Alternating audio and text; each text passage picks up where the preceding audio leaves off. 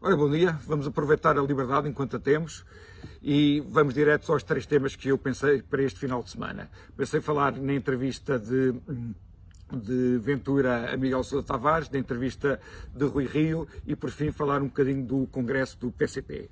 Começando pela entrevista de Ventura a Miguel Sousa Tavares. Houve aqui dois protagonistas, portanto, nomeadamente o, o, o entrevistado e o entrevistador. Isto porque o entrevistador escolheu não entrevistar uh, o entrevistado, mas debater com ele. E digamos que Miguel Sousa Tavares já teve melhores dias nestes debates do que tem agora. Sobretudo porque na, naquela conversa da picardia, do leva lá o pontinho, toma lá é, esta coisa, que a aventura dos debates do futebol e tudo mais, é uma pessoa que está muito calhado, uh, está muito calhado a isso e, portanto, falando em linguagem de café, digamos, Ventura deu baile a Sousa Tavares. Ficaram-nos, sobretudo, na memória duas perguntas de, de Sousa Tavares a Ventura.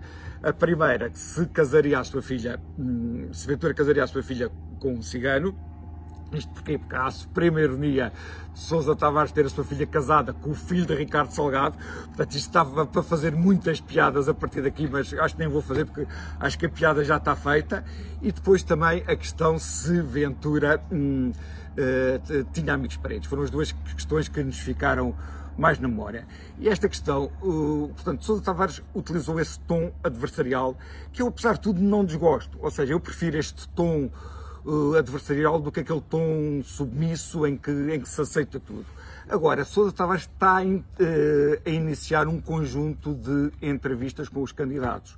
Portanto, ele tem a obrigação, nas outras entrevistas, de seguir a mesma lógica, ou seja, ele não, não pode ter, ter um, um tom adversarial com, com Ventura e, e, depois ter um tom de paninhos quentes com os outros. E eu, por exemplo, eu gostaria de saber, ou gostaria que o Sousa Tavares perguntasse a João Ferreira se tinha amigos democratas, de, democratas que, que, que, acreditassem naquilo que chamam uh, democracia burguesa, que é a democracia que existe nos países civilizados, é a democracia liberal. E vocês vão, vão me perguntar, essa questão não faz sentido. Faz sentido. Porque, por exemplo, Francisco Louçã dizia que não tinha amigos que, eh, que fossem do PSD, que era uma contradição em termos de ter um amigo que fosse da direita. Portanto, uh, uh, há pessoas que vivem num bloco tão fechado e que têm uma aversão tão grande aos outros que se calhar era bom termos, sabermos essa questão. Indo para a entrevista de, de Rui Rio. Rui Rio teve bem, teve bem quer no, no, conteúdo, quer na forma, porque é assim, Rui Rio quando fala dá a sensação, não, não, não sei se é verdade ou não, de ser uma pessoa muito sincera, daquilo que está a dizer, enquanto nós sabemos que quando António Costa fala, está a responder a um focus group, que aquilo foi estudado, Rui Rio dá a ideia que foi, eh, que é uma pessoa sincera. E uma das coisas que Rui Rio disse e que, que era o ponto que me interessava mais analisar na entrevista, Rui Rio disse que o Chega que é sobretudo uma federação de descontentes. E é verdade. Eu concordo com o Rui Rio que o Chega é uma federação de descontentes. Uh, por exemplo, o PNR era um partido de extrema-direita muito mais estruturado do que o Chega e nunca teve uma adesão grande.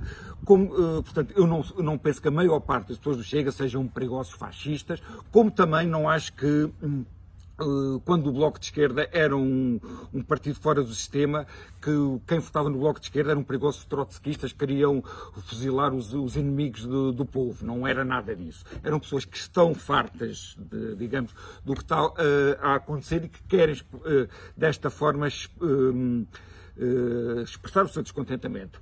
E Ventura assume muito bem o, o discurso do taxista. Uh, ah, também havia uma coisa, pegando ainda um, um bocadinho atrás, que eu queria referir sobre Ventura. Ventura fez na entrevista o papel da pessoa moderada. E, portanto, na entrevista de segunda-feira à quarta-feira, eh, mandou Joacim, disse que estava bem na, se fosse para a Guiné. Isso é um bocadinho inaceitável. Portanto, ou seja, não se pode fazer o papel que se é uma pessoa civilizada à segunda e ter um comportamento de energúmeno à quarta. Não sei se aquilo é uma coisa que é superior a ele, se é estudado, se o que é agora é absolutamente um comportamento eh, intolerável que eu não queria, uh, não queria deixar aqui sem, sem, sem assinalar. Agora, voltando a Rui Rio e voltando ao que é o Chega. De facto, o Chega é uma, uma federação de pessoas insatisfeitas. E agora vamos pensar, tão insatisfeitas porquê?